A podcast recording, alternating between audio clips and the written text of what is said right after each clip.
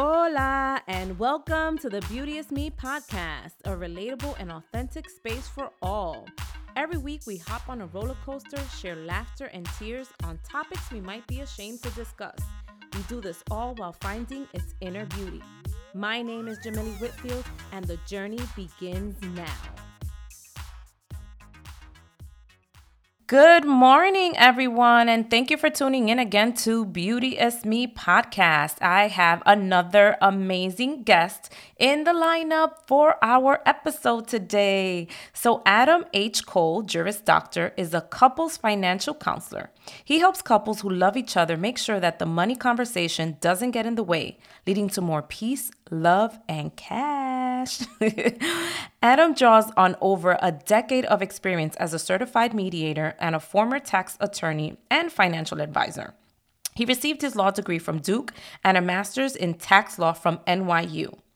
Adam's work is informed by perspectives of equity and social justice. He's an experienced community organizer as well as a lifelong musician. You can find his personal finance parodies on YouTube, and Adam is also going to give us more information on where else you can find him. So, Adam, welcome. Thank you. Thank you so much for having me today. I'm so excited that you're here. And, you know, I hope you're staying safe with everything going on and social distancing and everything. So I'm I'm happy that you're here. So that tells me that you're healthy, which is a good thing, right? so Adam, can you tell us your story on how you decided to combine your experience as a lawyer and a mediator into helping couples with their financial journey? Yeah, great question. Um, you know, I think it really started when I had my first kind of adult job doing financial advising work at Northwestern Mutual, and I just saw how much value there was to bring to families with the right uh, financial education and knowledge. Um, and there at Northwestern Mutual, it was also involved with investments and insurance, like life insurance and things like that. And, you know, I just saw how much of a gap there was between what people had and what they needed as far as either tools or education or investments, things like that. Um, and I think that really planted a powerful seed. And, and then I went off to law school and uh, specialized in tax law, as you mentioned. And uh, I was working in that field while I was out in California. I'm originally from the East Coast. And uh, it was just a really transformative time for me. A lot of different things happened. I was in a marriage that ended. Uh, I my worldviews and ideals were shifting a lot. I became much more involved in uh, advocacy work, and you know, I was working for a big accounting firm doing tax law stuff, and I realized, okay, I want to shift to something more uh, aligned with my heart, and that took me to a nonprofit working on housing and homelessness related issues, and then. Um, after that, like kind of along the whole time, I had been doing a lot of personal development work and started doing some coaching on a volunteer basis. Noticed I had a real knack for it. Mm-hmm. And uh, when it came time for me to figure out what I wanted to do next, I decided to start my own business and finally offer my coaching services for money. And then along the way of that path, I realized, you know what? There's this huge issue at the intersection of relationships and money. And it's something that is one of the top causes of relationship fights, a top cause of divorce. Oh, yeah. And there's very few people working on it, whether that's writing or creating content or coaching or any of that. Uh, and my background as an advisor, as a tax attorney, as someone who grew up loving financial stuff, who studied economics, as well as being a certified mediator uh, and a community organizer, I just said, you know what, I've got a unique set of skills that I can bring together to help people uh, not only deal with just one, either the finance or the relationship side, but really deal with both simultaneously. Yeah, I could tell you had a love for finances because I was watching your YouTube channel and you talked about how you used to balance your parents' checkbook at such an early age. I thought that was so funny. It's like you know what your niche and your passion is if like you're able to do certain things and then, you know, you're able to branch that off into your career. So that was that was so super cute and funny. I was like, "Oh my god." so tell us a little bit about your work in community organization.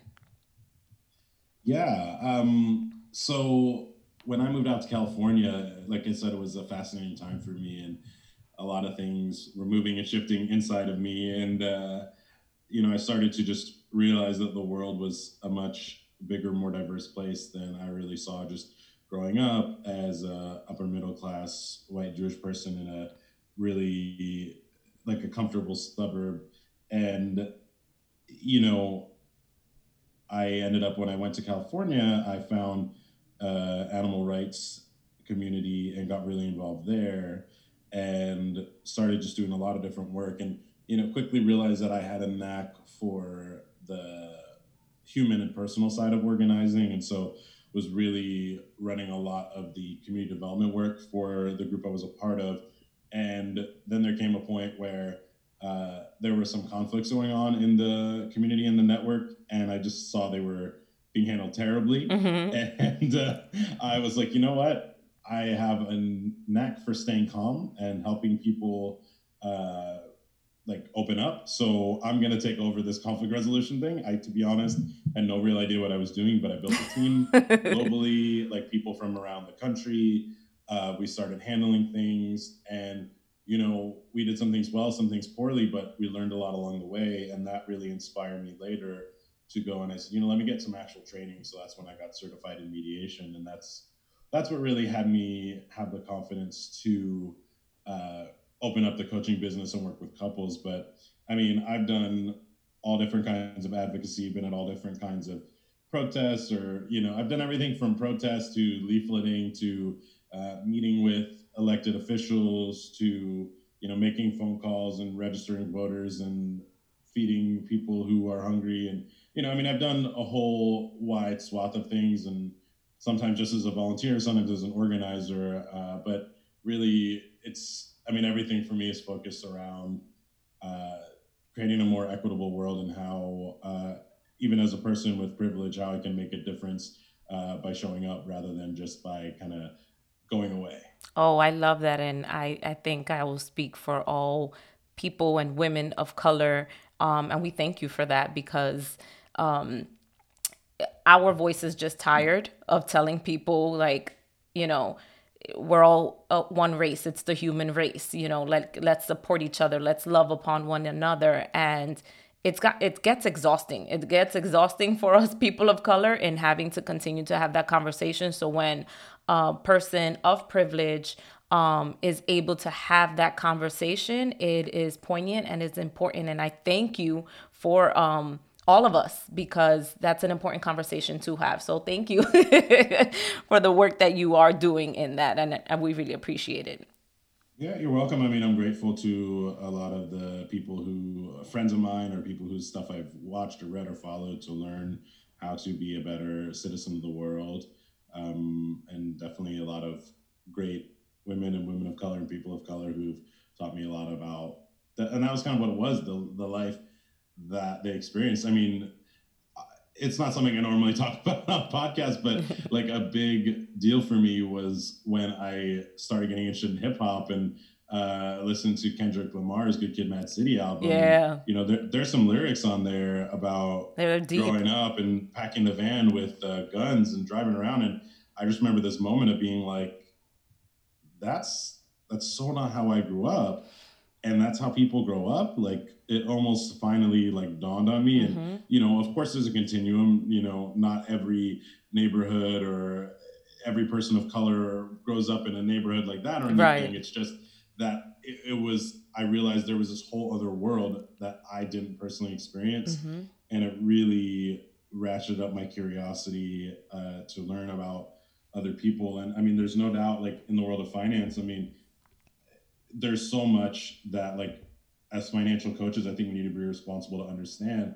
For example like the history of redlining which yes. made it impossible for black people to get mortgages in the us that women and, and still uh, and still a, a, a, bit. It's still impossible you know and you see the difference in the mortgage rates and all of that stuff. Yeah. so it's still impossible. Yeah yeah women and people of color getting with all else equal higher mm-hmm. right? Like um, interest rates and uh, that women couldn't get credit cards without a co-signer of like a uh, husband or a father. Right. That wasn't the law of the land until 1974 um, you know, I was just talking about this in a program that I teach for other financial coaches how to be more effective with couples, and uh, we had a unit on bias and stereotypes, and it was amazing. I think it was 1926 that uh, Native Indigenous Americans got the right to vote. Yeah. Um, so these are things that are happening in the last, you know, 100 years, a lot of them in the last 50 years that uh, are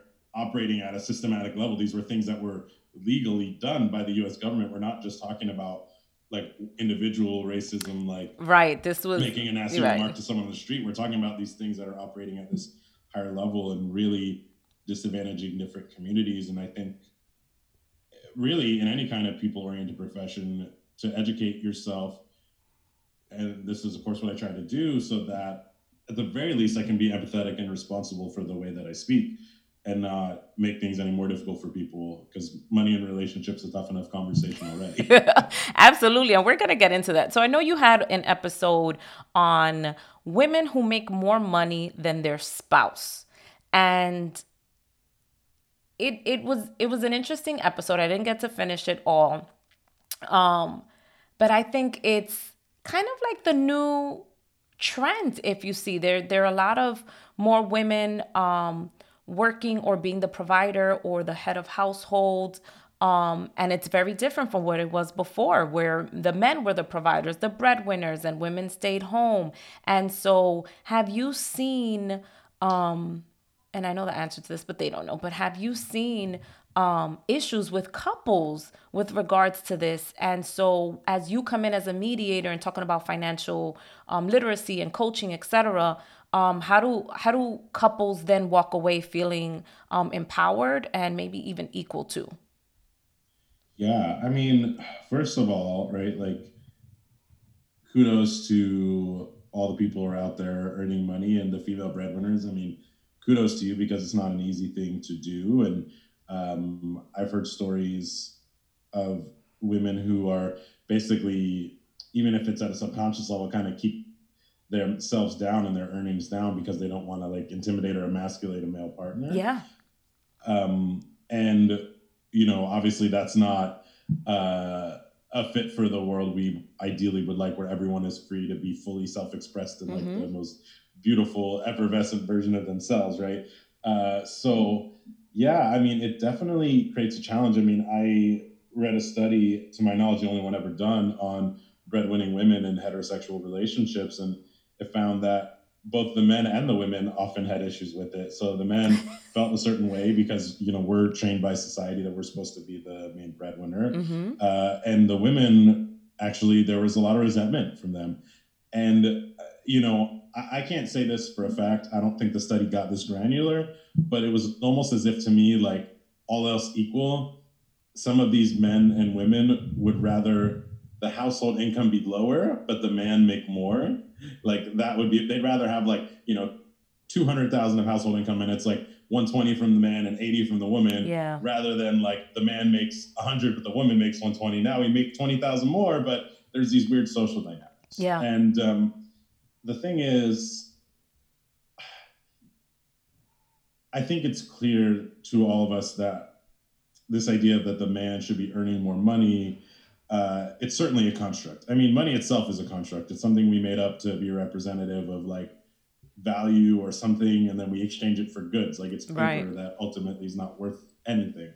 Um, so it's all a construct. And the reason I say that is not, uh, you know, to sound like some uh, super progressive leftist activist, even though I am. uh, it, it's like because if something's a construct, it also means that you have some power and freedom to explore and undo some of that, like packaging that you've been put in for your whole life, you know, to step outside of that box.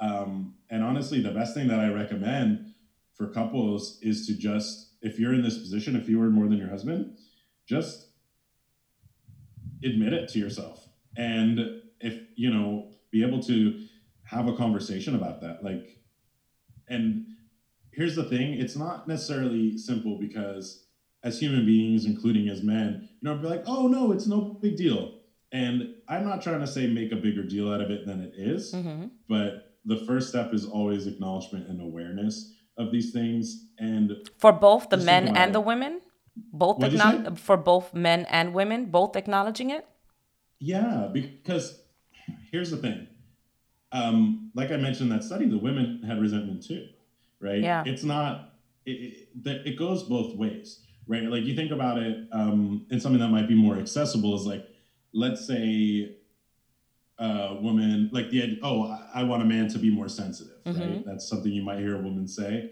Um, okay, fine. So you need two things for that to work in a relationship. You need the man to have uh, grown in a way that allows him to be more sensitive, right. but you also need the woman to be able to hold space for that and allow for that. Right. And not like, emasculate have- them I'm sorry, go ahead. and not emasculate them for being sensitive. exactly. Yeah. Exactly. Because women, just the same, have been taught, even if they disagree with this, Yep. right? They've been socialized. Oh, you should have a manly, stoic man who shows no emotion. That's the Mhm. model. It may have been how your father was. It's how you know the people on TV are, and the Harrison Fords, and the you know. Right. Um, and so, in order for that to really feel like for that to really merge, you need both sides, right? Mhm. And it's the same thing with uh, gender roles around finances or taking care of the home or taking care of the kids. Um, you know, I think that, and again, I'm not going to say that if you don't have this conversation, your marriage is going to fall apart, you're going to fight about money.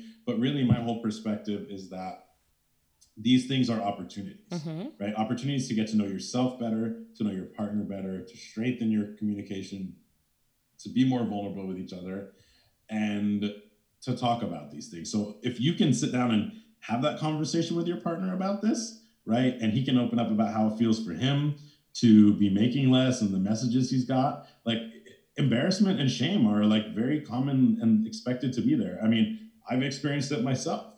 And so it's if you can talk about that, if you can hear your partner with their embarrassment or shame, or Mhm. if you can hear them with their resentment, depending on which gender you are or where you're at in the situation, it's a beautiful thing, you know, because that, like, shoot, you know, the society we live in has us carry around enough shame for Sh- a hundred lifetimes Yeah. Shame is big. about, about everything from Yeah. our income to our bodies Yes. to where we live to how we live to Yes. our sex lives Yeah. Everything. if Everything. there's yeah if there's anything we can do to open up space and, and let some of that go is i think a beautiful thing and i mean you know that's what my work's about because clients come to me sometimes they climb to me climb sometimes they come to me in like desperation emergency territory like we i don't know what we're going to do anymore we're going to get divorced if we can't handle this hmm but sometimes they come to me like, yeah, we're just afraid to talk about it, or we feel super overwhelmed about our finances and we don't know where to begin. And can you help us? Right. Um, and that's really my job is to hold space for them to not only get on top of the financial piece, but also to grow as a couple and as individuals through the process. So now, what would you? So if a couple comes to you and just like, not even that the woman makes more money than the spouse, but um, they have separate finances. So like, I'm handling this bill, you're handling this bill. This is my savings account. This is your savings account. But nothing is really joined between them. Um, but you also then see kind of like resentment as well because it's like um, I one partner might want joint financial to kind of build and and think about um, building equity, purchasing a home, um, you know, buying stocks, etc., or even uh, pouring money into their retirement account. Um, I'm sure you've seen couples that come to you and present that way. Um, what would you recommend to them, especially in, for their marriage? Yeah, um, I, really appreciate this question, and you know, felt like something you've thought about, or maybe even like seen or experienced, because you really described it in a way that In a granular way, heart, yeah. right? Yeah. um, the this is one of the situations is very common but difficult and the key is to understand not how are their finances as far as like joint or separate hmm but why are they the way that they are Mm. right? Um, and how does each person feel about it? Because there are ways to keep your finances separate and make it work. Uh, the law, I mean, a contract is as creative as the drafter. You know, you can rig it to say any sorts of different things you want. Um, the I don't mean rig it like unfair. yeah, no, of course. It, like draft it to say anything you want, and um, so there's all kinds of clever ways to do the tactical part of the finances, but the question's really why are your finances set up the way they are and mm. how do you feel about it because so the why um, is very important number one yeah okay. i mean listen some people feel great and best about having their finances completely separate for whatever reason mm-hmm. right? um, but most of us we again because of what we saw growing up how we were socialized we have certain meaning that we attach to a certain financial arrangement right so it's like oh you know if he doesn't want to share all of his money with me maybe he doesn't trust me or mm-hmm. maybe he thinks we're going to get a divorce or is he cheating on me right? Like who knows where right where the thought process is. I'm sorry? I said who knows what that thought process is because it might be different for everyone and it also might be um where I, have I've seen or heard that you know perhaps one of the partners or spouses um, has experienced poverty and what it's like to not have a dollar or five dollars or whatever it is because either they've lost an income or something has happened. So for them, it's like I need to save for me because this is what I've experienced, or right. or um, fear as well as being with. Um, someone who hasn't supported you or hasn't been as your equal. So you're just like, well, shit, I'm gonna do this by myself because I haven't received that support either. Right. Yeah. Right, exactly. And so, you know, what we would talk about, uh, or what I would, you know, whether I'm coaching them or taking a look at my content or my courses or whatever, it'd be like to um, talk about that fear with your partner. Yeah. Right? Like the fear that you're going to get left hung out to dry. Mm-hmm. Because it, maybe it's happened to you before, or you've seen it happen to people around you before. Right. Or whatever the case may be. And I'm not saying that you have to merge accounts, right? I, I I'm not a prescriptive type typically as a coach mm-hmm. as in like i my goal is to give the couple the tools and skills to be able to make these decisions for themselves because life changes circumstances change mm-hmm. i want you to be able to deal with this ongoingly right. right maybe you have joint accounts today but maybe in five years separate accounts makes more sense for whatever reason mm-hmm. i don't know your life you're the expert in your life mm-hmm. right you are that's so I guide you and facilitate you along the kinds of questions to ask, the kinds of conversations to be having, um, and help you pull out kind of the effect it's having on you or your partner and create a healthy environment to have those dialogues. But yeah, and I mean, something I've seen a lot with my clients is, um, especially with female clients, I mean, a lot of them have been in uh, financially abusive relationships yeah. in the past. And, uh, in situations of domestic violence, um, there is a co-occurrence of financial abuse yeah. is very high. Yeah. Sometimes I've seen it's like 99% or otherwise in the 90s. So yeah. uh, you have, you know, I mean, the people are coming to me are in committed partnerships now, but they're bringing that past. Oh, the baggage comes. Yeah the baggage just it's there. It's the suitcase or we're traveling right with them. Right yeah. right. And so in order for there to be the trust and intimacy that they ideally want um, they need to feel safe to open up. Their partner needs to listen to what they have to say and hear them and get those fears get those anxieties and be able to you know first empathize and then over time both sides taking responsibility for building the trust to get to the place they'd like to be. But you know, some may that may or may again that may or may not mean you merge accounts today. Maybe it takes a little bit of time for, right. you to merge accounts. That's that's the whole point. Is like there's no one way to do it, mm-hmm. and there's enough utilities and technology out there that you can live with someone and split bills and you know keep things fair from that perspective without necessarily having merged accounts. Um, but again, I always look as why. If you're not merging out of fear, or if you are merging out of fear, right? Some people merge because they're like desperate, or that's how I'm going to keep the person. They don't even know there's like codependency happening, right? So you also don't want to do that necessarily, mm-hmm. right? Ideally, is to have it all above board, have a healthy conversation, and see what comes out best based on your own unique life circumstances. So let's talk about this pandemic that we're in. And the reality is that, two, one, I read an article that the divorce rate is high. Like they were talking about in New York City, this big law firm, um, they've seen a 50% increase in phone calls of couples wanting to file for divorce.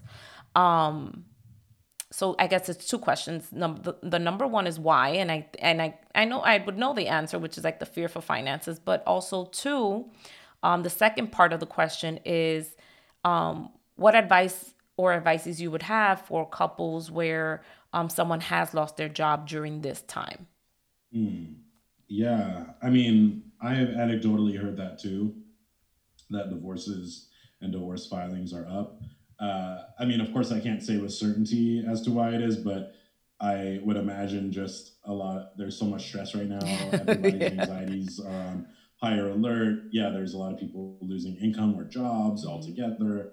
Uh, people are in the house all day, and you know, some fractures that may have been there before are now really exposed. Right. It's like I don't know if I really like you now that I have to be with you 24 right. 7. right, right. The fractures became fissures, became holes, became yeah. Uh, so I would suspect that definitely has something to do with it. Mm-hmm. Uh, you know, because right now it feels like you can't really avoid that person that you're living with. Right. Um, and then, I mean, as far as what couples would do, I mean, of course, this is going to be unique to your particular situation, but um, your number one priorities, right, are food, shelter, and healthcare. So, I, the clients who I'm working with right now, uh, we're basically creating pandemic spending plans. Ooh. And just like going through what are your absolute minimum necessities mm-hmm. rent, food, health insurance, utilities, uh, and anything else that might be an absolute necessity for you. And um, to the extent that it's a reasonable request, you can even reach out to the your landlords or other places, organizations you're paying, and see if there are any options. Whether again, this is depending on your situation. I wouldn't recommend like take. Some places are offering, oh, you don't have to pay this bill for like a few months unless you know you can kind of get forbearance on it, and that's great that they're offering it. But they're keeping the you interest be- rates though. for some of those, they're keeping the interest rate because I got an email for my car and they were like, "Yeah, you can push it off for three months, but the interest rate will still accumulate." I'm like, "No, I'm gonna keep paying my car. like, I'm not gonna do this." Exactly, exactly. Like crazy. So you know, if you can afford to keep paying, in general, it's a good idea. Uh, but I, for me, in this time, I think having uh, cash and not necessarily having it in like in paper in person, but yeah having access to money, to liquidity, like something you can get pretty quickly, like within a week, whether it's in a savings account or something like that. Yeah. Um, that is really valuable because, you know, I think our first priority, uh, especially if you're in a committed relationship, you have a family, is to ward off the uh, disaster scenarios. Mm-hmm. And so having some money accumulated for an emergency fund is the best thing for that. And you know, then from there, like I said, keeping the budget as low as possible. I mean, this is a great time to readjust your priorities because you're not going out and partying or on vacations. Uh, so you know, you can kind of get down to the bare bones in your spending plan, and then as things improve, hopefully, then you can start to really look at well what was really essential that right right. I think right? the reality is going to hit. Like did i have to do my nails every two weeks or did we have to go to a restaurant all these times during the month or etc you're absolutely right. Right and you know so just to be thoughtful about it right? Like uh make sure you're keeping money on hand cash on hand for emergencies and then beyond that try and limit your expenses where possible. Mm-hmm. and see what you can do to keep sustain or even increase your income uh, however possible. And you know of course most importantly stay safe. Yeah. Um, and uh, if you're on top of your finances and you know where you're at you know it'll help you be able to make certain informed decisions. Like there are a lot of families now who may never have spent the extra money on grocery delivery but they're wanting to do that now yeah. to avoid crowds in the supermarket. Mm-hmm. um, and so you know the, this is like really maybe the perfect time to finally sit down and look at where you're at financially, become more aware, have those conversations with your significant other, figure out what your priorities and your values are for now dealing with this pandemic, but even beyond that, right? Um, and it's just, there couldn't be a better time. Yeah. I mean, and it's a difficult time as well, you know. So I'm just, you know shedding love and light to all of those going through it because it's it's affected so many of us in our families friends etc just every time i hear someone telling me you know I, I got laid off or i lost my job or my income has stopped you know it, it's hard. But i think um, what you provided was important. And from the beginning building that um, financial safety net like just a, a, bit of a savings because especially i think about millennials you're you're you're blowing your money off some of them or um, even gen x or something just thinking well i have a steady income. I have my paycheck comes every two weeks so i'm gonna go do this. Um, but i think this also um, put things into perspective for people to hear oh wait i should have saved. I should have some savings. I should be doing um, certain things with my finances. So um, you've provided like really great knowledge nuggets when it comes to that. And just overall and hearing you say in summary like vulnerable, having conversations, talk about the fear, talk about the why, right? Um, and saving and really having honest conversations. Yeah. Absolutely. Uh, you hit it on the head. Yeah.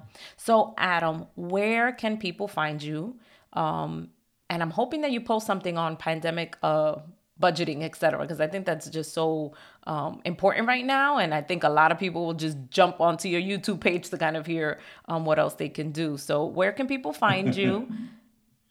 yeah, uh, well, thanks for that. I mean, I'm actually working on putting together a program that I'm probably gonna. I don't know when this is gonna air this yeah. episode, but uh, probably sometime the first half of April, I'm gonna have an online course, a workshop for couples to start getting on the same page and get ahead on the financial coordination and planning stuff, uh, especially during this pandemic time. So look out for that. And um, the my website is ahkcoaching.com. So I like to say A is in aardvark, H is in hippopotamus, K is in kangaroo, coaching.com. And on there, you'll see a lot of content, but also uh, I have a free guide to how to start the money conversation with your man without it getting too crazy. Oh, love uh, that. So check that out. Um, and yeah, I also have a podcast about everything related to relationships and money called the Equal Partners Podcast. Yes. Um, so support support the know, podcast, guys. Support the podcast. yeah, thank you. Yeah, you know, I don't want to overwhelm you with too many options there. Uh, no, but, but, I think this is an important conversation. Oh yes. I said, but this is an important conversation. This is what people don't like talking about. No, money is just so people run from yeah, it. Yeah. Exactly. And uh, you know, my YouTube is just Adam H. Cole JD. And uh, I do have a video up there on how to talk about money during a crisis and during a pandemic awesome. with some tips there. Um, and yeah, I mean, I provide personalized coaching for couples. So, you know, basically, we've got like the free content, I've got the workshop coming up and uh, on just like financial basics and financial communication during a crisis. And then uh, there's the personalized coaching where I work with couples directly uh, that you can always find and uh, set up a free consultation to see if it's the right fit. And uh, if you're interested, I mean, I'm sure we could put in the show notes, but I have a bit.ly link, one of those shortened links. So it's like bit period ly slash financial harmony consultation, all lowercase, and you can set up a chat with me. Perfect. Thank you so much, Adam. You have provided us amazing information. Um, and guys, check out his YouTube page and all uh, his website as well. So thank you so much, Adam, for taking this time and spending time with me to have this difficult conversation, but important conversation. Thank you. Indeed. Thanks for listening to the Beauteous Me podcast. Please be sure to download new episodes every week and send us your girl, what were you thinking, or asking for friend stories to info at iambeauteousme.com. All entries remain anonymous.